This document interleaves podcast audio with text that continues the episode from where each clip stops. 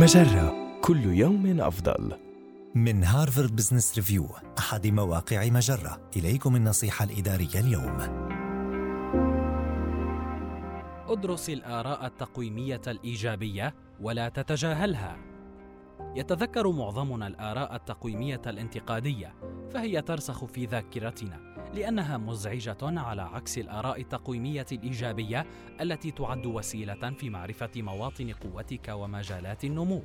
لذلك أنشئ مساحة رقمية أو مادية تحتفظ فيها بأشكال الثناء التي حصلت عليها كرسائل الشكر والملاحظات المكتوبة في تقييماتك والتعليقات المذكورة في رسائل البريد الإلكتروني وعندما تحصل على آراء تقويمية مختلطة افصل بين الجوانب الإيجابية والسلبية. وضع التقييمات الإيجابية في ملف رسائل الشكر الخاص بك.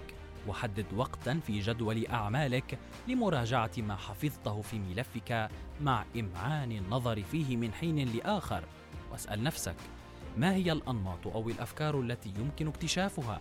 وكيف يمكنك استغلال مواطن القوة في مواقف جديدة؟ وما الذي يمكنك معرفته حول مواطن قوتك؟ ومن الذي يمكنه تزويدك بمثل هذه الآراء؟ قد تشعر بعدم الراحة أو الغرور إذا ابتهجت بالآراء التقويمية الإيجابية. ولكن فكر في الأمر على هذا النحو. لقد بذل أحدهم جهده لتسليط الضوء على الأشياء التي تجيدها. فاستغل ذلك جيدا.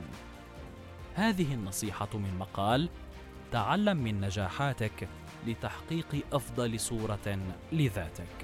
النصيحة الإدارية تأتيكم من Harvard Business Review أحد مواقع مجرة مصدرك الأول لأفضل محتوى عربي على الإنترنت مجرة كل يوم أفضل.